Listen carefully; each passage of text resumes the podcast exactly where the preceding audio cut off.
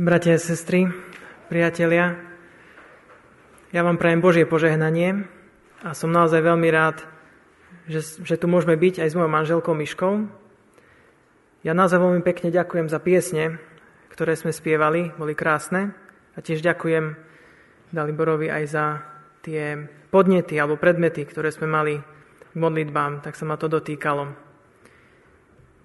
Um, dovolte, aby som sa úplne na začiatok pomodlil, predtým ako budeme si čítať aj text, aj predtým ako prejdeme k takému úvodnému zamysleniu.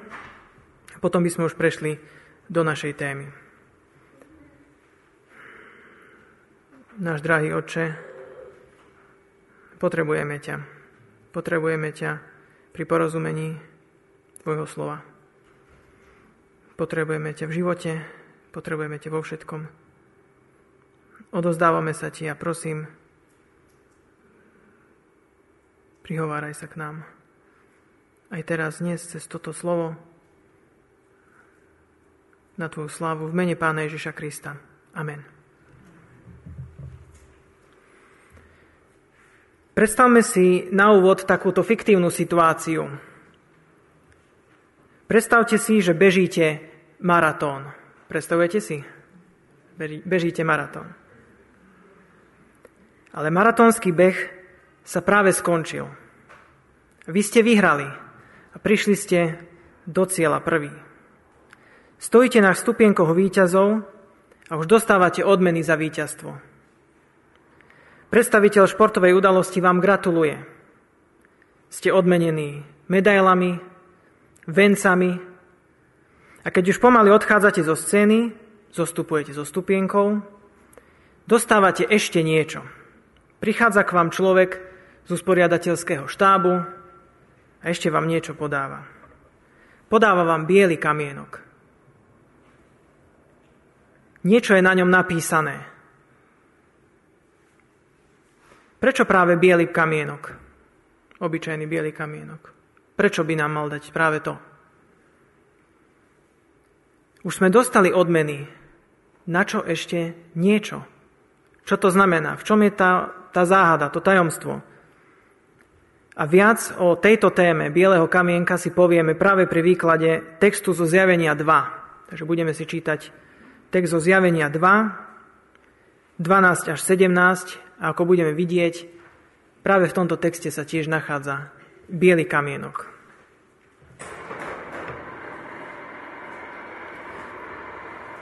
Môžeme mať otvorený celý text, v našich Bibliách počas celej kázne.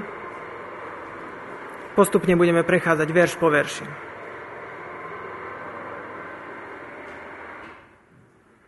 Zjavenie 2, 12 až 17, z ústy k Božiemu slovu môžeme povstať. Zjavenie 2, 12 až 17. Anielovi církvi v Pergame napíš – toto hovorí ten, ktorý má ostrý dvojsečný meč.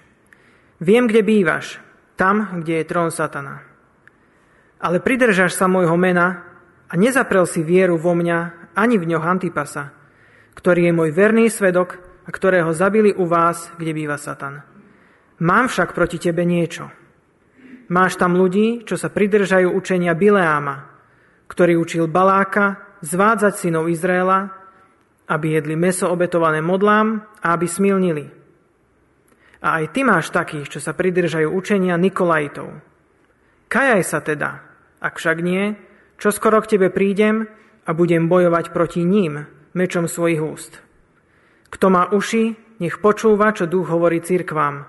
Tomu, kto zvíťazí, dám zo skrytej manny a dám mu biely kamienok, na ktorom bude napísané nové meno, ktoré nepozná nik iba ten, kto ho dostane. Môžeme sa posadiť. Ako môžeme vidieť, predmet, alebo zatiaľ to tak vyzerá, že predmet našej témy Bielý kamienok je až v 17. verši. A, ale nemôžeme začať tam. K tomu, aby sme naozaj porozumeli výzve Bieleho kamienka, alebo o čo presne ide, musíme postupne prejsť od 12. 13. a tak ďalej, až po ten 17. verš. Môžeme začať. 12. verš. Anielovi cirkvi v Pergame napíš. Toto hovorí ten, ktorý má ostrý dvojsečný meč. Kto je ten aniel? Je to aniel alebo posol, alebo nejaký starší cirkvi alebo cirkevných spoločenstiev v tom konkrétnom meste. Vyzerá to tak, že nešlo o nejakého anielíčka, strážnička toho daného mesta. Jednoducho šlo o nejakú kľúčovú osobnosť, nevieme presne, kto to je, pre tú miestnú zmienenú církev. Ale celkový kontext, keď si to budeme čítať, budeme môcť vidieť, že nešlo len o jednu osobu. Že to nie je správa konkrétnej jednej osobe, ale že je to správa jednoducho pre celú církev v tomto meste Pergamon.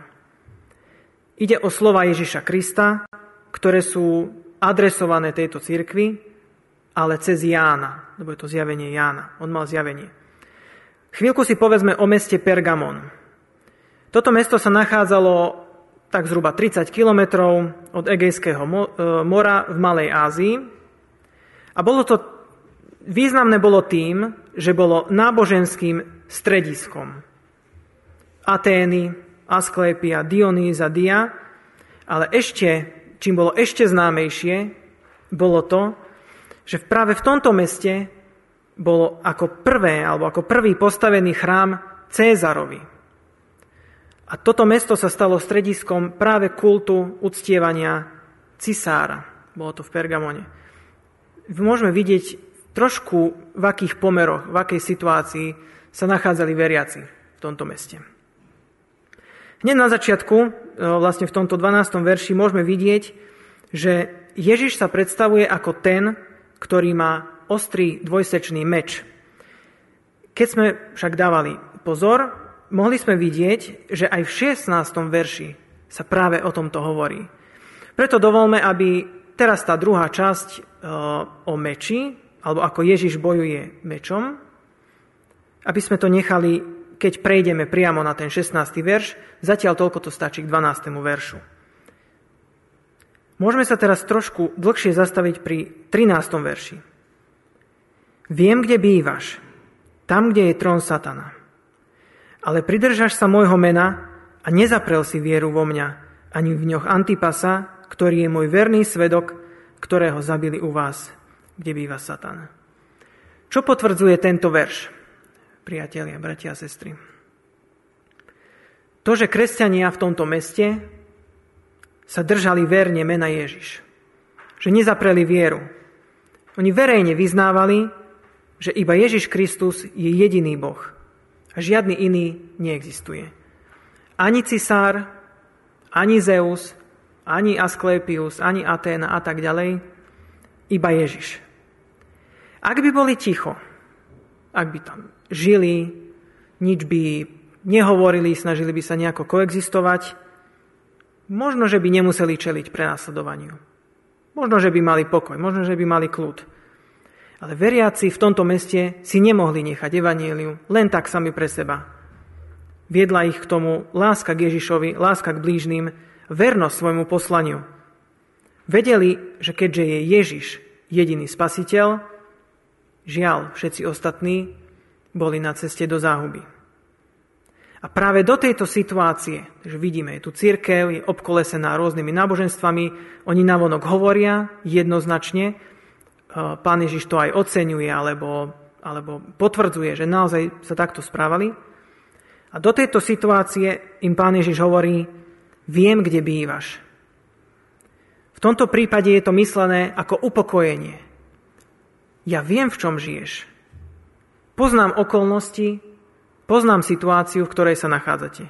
Viem, že žijete v meste, ktoré ponúka iné, rôzne falošné, slepé cesty. Nachádzate sa meste, v meste, kde má Satan svoju baštu. Napriek tomu som vás neopustil a viem o vás.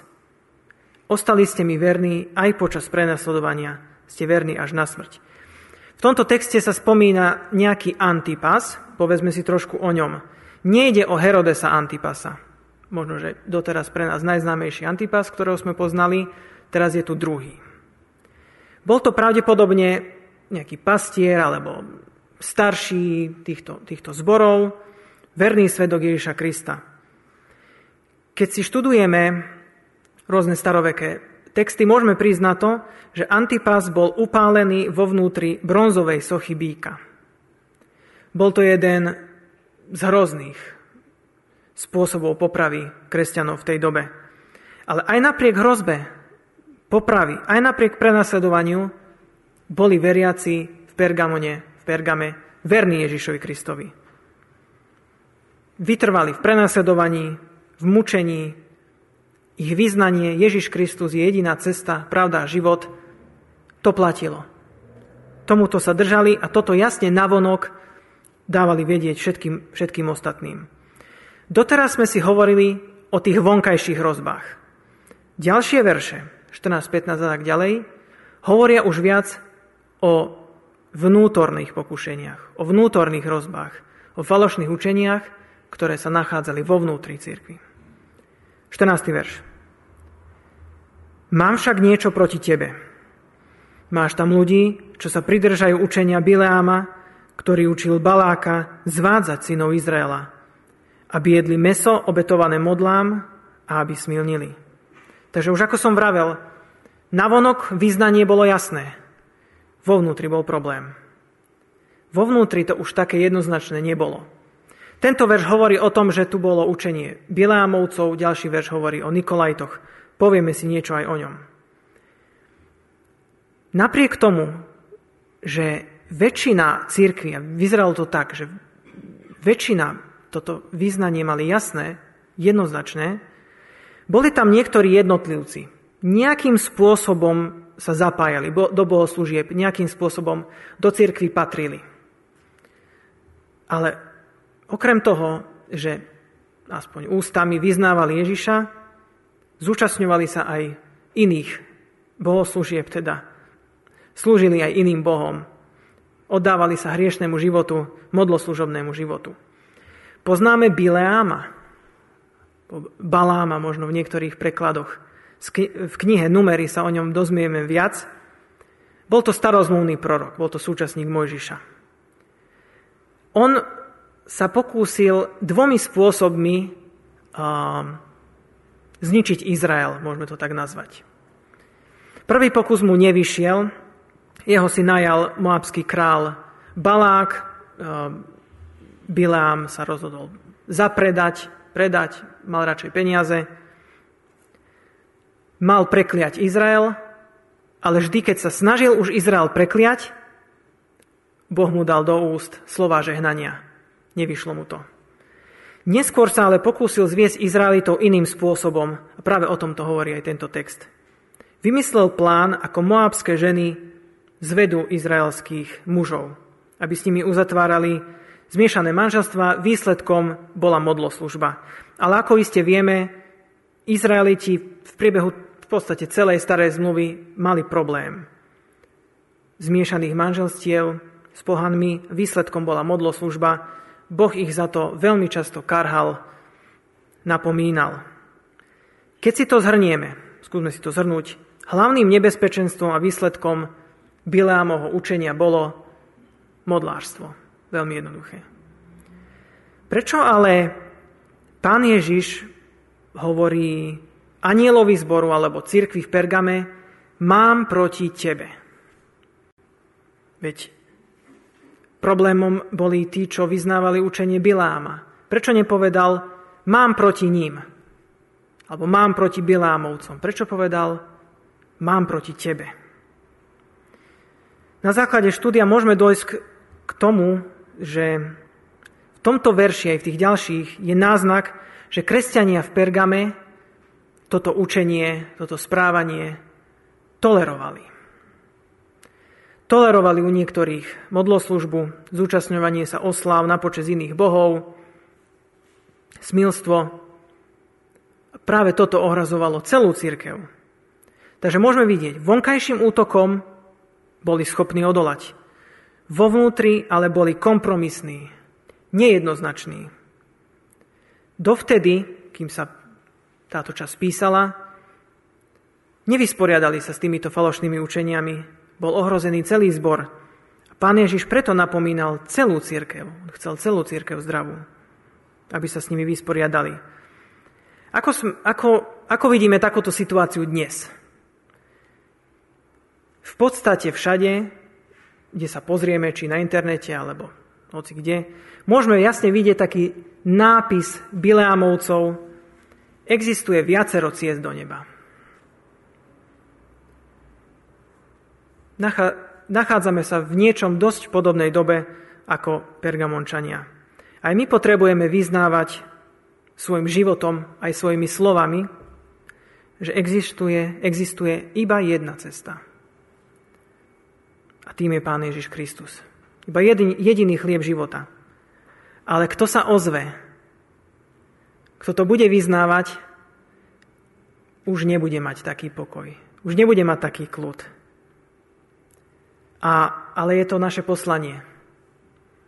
Je to výsledok lásky že hovoríme, že žijeme pre Pána Ježiša Krista aj navonok, aj vo vnútri církvy. Tá jednota vyznania Ježiš jediná cesta potrebuje byť zrejmá všade, aj vo vnútri, aj navonok. Prejdeme pomaly na 15. verš. A aj ty máš takých, čo sa pridržajú učenia Nikolajtov. Učenie Nikolajtov ohrozovalo morálnu čistotu. Tiež to viedlo k modloslužbe ale išlo o problém s posvetením, problém s morálnou čistotou. E, možno, že v starších e, prekladoch, e, napríklad v roháčkovom preklade viem, že my, pokiaľ dobre viem, nie je tam uvedené slovo Nikolaos alebo Nikolajiti, ale Mikuláš alebo Mikulášenci. To je len na vysvetlenie. Pozrime sa teraz, čo o nich napísali dvaja starovekí autory. Ireneus napísal toto. Nikolaos bol falošným veriacim, neskôr odpadol od viery. Ale mal stále v cirkvi určitý vplyv. Na základe tohto svojho vplyvu sa mu podarilo zviesť mnohých na cestie. Podobne ako Bileám viedol ľudí k nemorálnosti bezbožnosti, tak Nikolajiti alebo Nikolaovi stúpenci jednali tiež nemravne, hlavne v oblasti sexuálneho pokušenia. Klement Aleksandrijský napísal toto – ako kozlovia bezúzne vyhľadávali rozkoše, viedli pôžitkársky život a ich učenie prevrácalo učenie o milosti. Zamenili si slobodu od hriechu za slobodu hrešiť. Takéto hriešné správanie bolo povolené, dokonca až žiadané v kultoch, ktorých sa nachádzali predtým. Keď predtým uctievali neviem, Dia alebo Asklepia Cezara, takéto správanie bolo povolené. Vyzerá to tak, že tú, tú modloslužbu, ktorú predtým praktizovali, že ju ešte stále mali v srdci. Snažili sa ju možno, že ospravedlniť. Ale pri obidvoch učeniach môžeme vidieť, že v skutočnosti boli len preoblečení. Že tá modloslužba bola len preoblečená. Dnes môžeme vidieť, aj nadpis Nikolajtov. Stačí patriť do cirkvy, je jedno, ako nemorálne žiješ. Môžeš slúžiť aj iným bohom, napríklad Bohu sebe. Stačí len, aby na zozname tvojich bohov bol aj Ježiš. Trošku pre seba, trošku pre peniaze, trošku pre telo, trošku pre žiadosti, tam, tam, tam, trošku Ježišovi. Pánovi Ježišovi Kristovi to nestačí. On si žiada celé srdce. Celú mysel. Žiada si všetko. Prejdeme postupne na 16. verš. Verš pokánia. Kajaj sa teda, ak však nie, čo skoro k tebe prídem a budem bojovať proti ním mečom svojich úst. Takže aniel zboru alebo církev dostali upozornenie. Je to výzva k pokániu. Znova, podobná otázka. Prečo by sa mala kajať, vidíme ten 16. verš, prečo by sa mala kajať celá církev za správanie niektorých ľudí? Totiž takýmto spôsobom by mohlo úplne, by sa mohlo úplne zdiskreditovať, vytratiť ich pevné stanovisko, že iba Ježiš je jediná cesta, ako sme vraveli. Čisté evanielium bolo ohrozené, vo vnútri bolo kompromitované. Ako som už vravel, pán Ježiš túžil po zdraví celej, celej cirkvi, všetkých domácností. zo svojej lásky dáva výzvu k pokániu. Všimnime si, že to pokánie, alebo teda výzva k pokániu, ešte nie je samotný súd. Je to upozornenie, je tu stále šanca.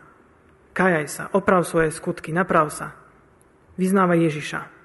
Totiž nebolo možné ďalej tolerovať takéto správanie. Ak nebudú konať pokánie, nastane nad nimi súd. Všimnime si, že je tam ale, teda, že kajaj sa ty, ale súd bude, alebo teda bojovať budem proti ním. Je tam rozdiel.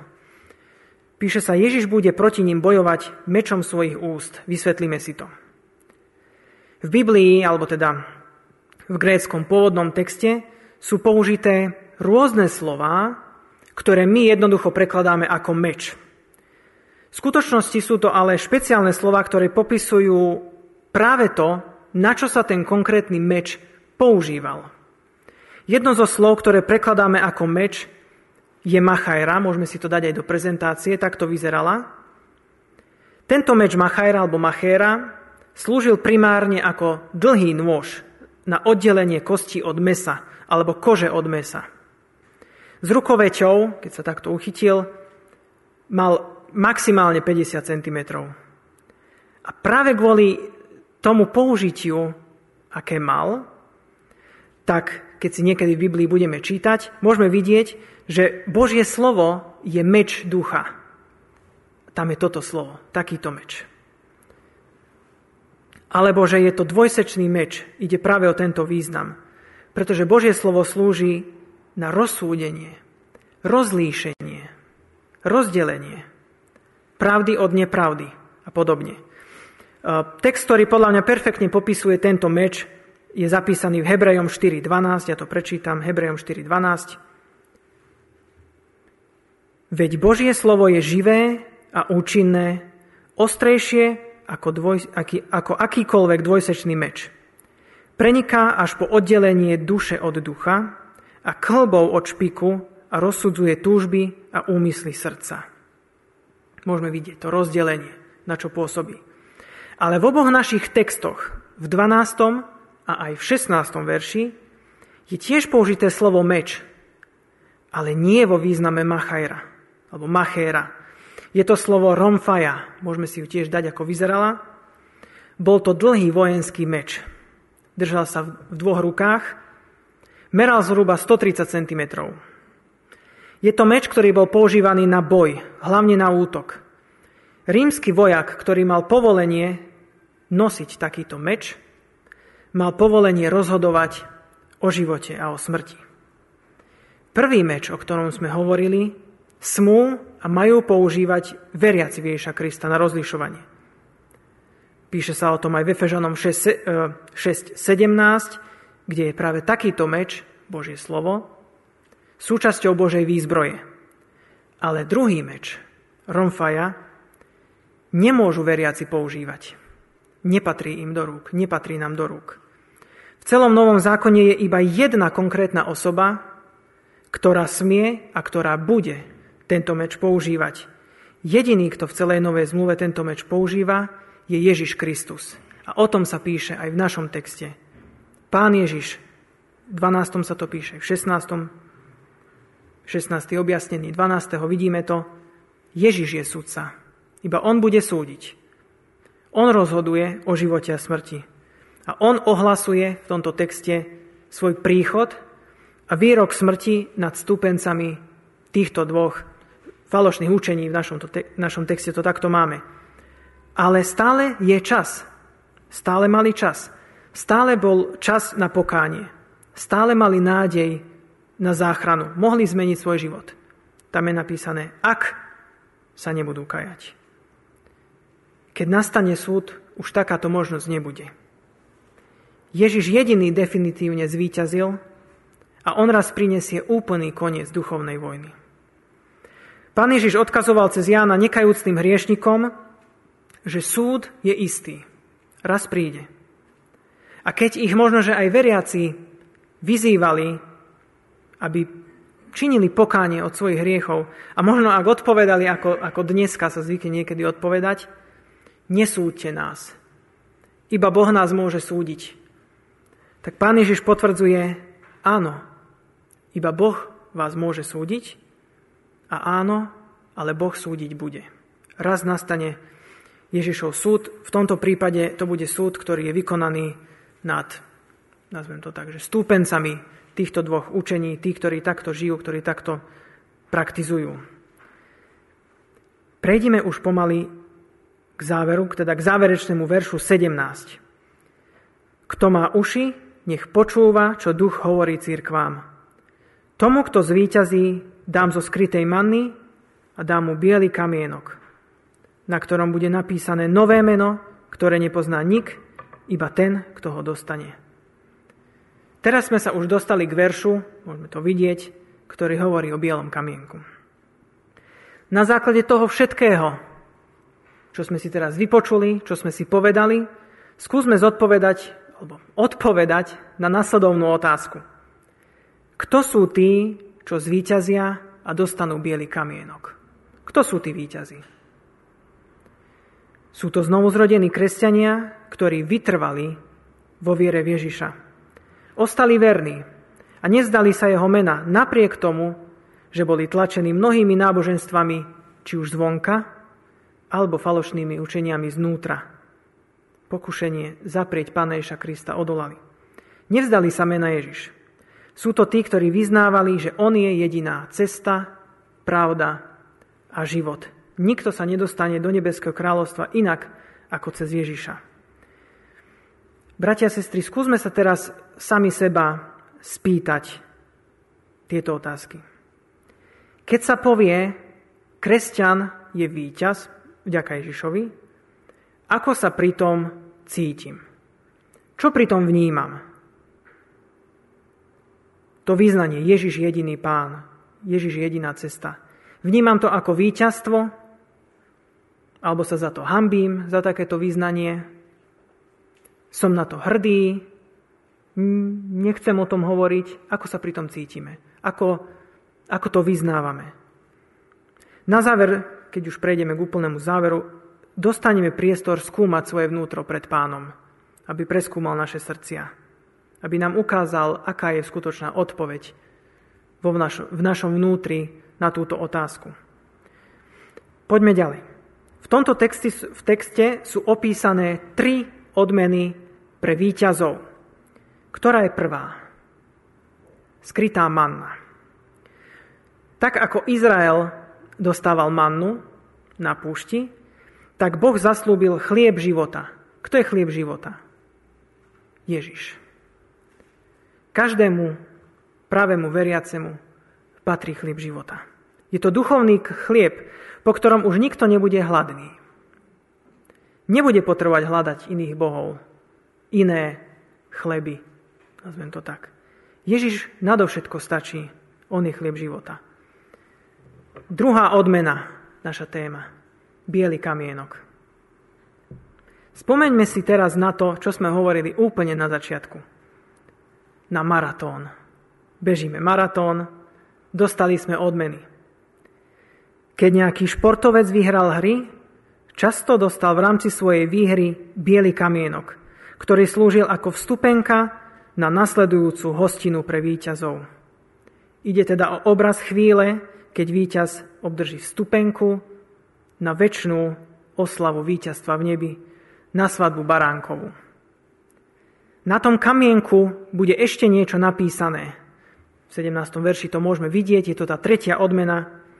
Okrem toho, že dostane biely kamienok, na tom to nie je nič napísané, na tom v nebi bude niečo napísané. Čo je napísané tam, na tom kamienku? Nové meno. Je to osobná správa od Krista svojim milovaným ľuďom, ktorá slúži ako vstupenka do väčšnej slávy. Je to natoľko osobné, že to meno, tá, tá pozvanka, ten obsah budem poznať len ja, alebo teda ten majiteľ a Ježiš. Bratia, sestry, priatelia, uvedomujeme si, aké je to blízke osobné, tajné, nové meno od nášho pána. Prídeme na svadbu Baránkovu, budeme mať kamienok, bude tam Pán Ježiš, len ja budem vedieť to meno a len On. Takto intímne, takto krásne sa náš Pán Ježiš Kristus správa k výťazom. Chcel by som sa nás ešte spýtať jednu otázku. Čo je veľmi ľahké robiť v koronovom období?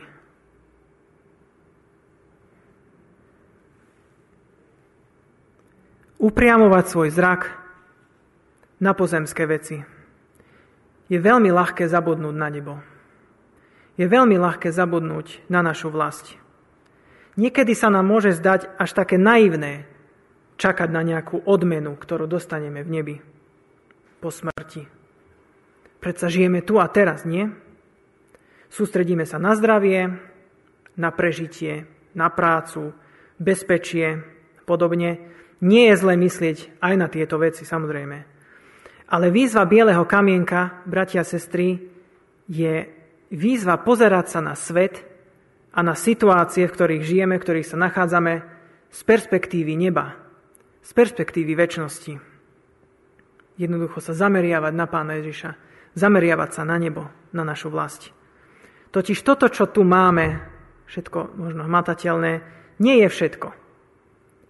Viera a nasledovanie Ježa Krista aj napriek utrpeniu, prenasledovaniu a zvestovanie Ježiša pán odmení, ohodnotí. Nejde ale vôbec o nejaké záslužníctvo. Môžeme vidieť v týchto textoch. Ide o to, že pán Ježiš rád odmenuje. On veľmi rád odmenuje. Rád odmenuje tých, ktorí sú mu verní. A v nebi nás už čaká táto nebeská hostina. Ja som veľmi rád, že aj v piesňach, a zdá sa mi, že aj počas modlitebného zamyslenia sme o tom trošku hovorili. Tešíme sa na to. Viete, čo bude ale najlepšie na svadbe Baránkovej? Nebude to biely kamienok. Najlepšie na svadbe Baránkovej bude to, že tam uvidíme Ježiša že tam budeme s ním. My ho už teraz môžeme zažívať, už teraz ho môžeme cítiť. Môžeme vidieť jeho konanie, ale to, ako ho uvidíme tam, to si nevieme ani len predstaviť. Veľmi sa na to teším. Takže výzva Bieleho kamienka je aj tešiť sa na to, čo všetko má Pán pre nás pripravené a na to, že v takej blízkosti, úprimnosti, v takom určitom tajomstve sa s ním budeme môcť stretnúť. V tomto texte nás Pán Ježiš oslovuje ešte vo viacerých smeroch. Je totiž výzva k pokániu. Je to výzva k pokániu pre tých z nás, ktorí zo strachu, alebo z hamby, alebo z neistoty nehovoria o Ježišovi, alebo ho nevyznávajú ako jedinú cestu k Bohu, jedinú cestu do neba. Pokánie je tu pre nás, pre tých z nás, ktorí robíme kompromisy v oblasti morálnej čistoty a posvetenia. Tiež pre tých z nás, ktorí vnímame a niekde v sebe to vieme, že nie sme na 100% odozdaní Ježišovi. Ale biely kamienok nepatrí tým, pre ktorých Pán Ježiš nie je jedinou cestou, pravdou a životom. Môžeme si zapamätať veľmi ľahkú vetu. Výzva bieleho kamienka znie Výťazí nemlčia, výťazí hovoria, Výťazí vyznávajú. Výťazí nemlčia, výťazí hovoria, výťazí vyznávajú. Kto má rád pripomienky a symboly, ako ja napríklad, môžete si tiež neviem, kúpiť, nájsť alebo zohnať biely kamienok, ktorý vám bude túto výzvu pripomínať, že výťazí nemlčia, hovoria a vyznávajú.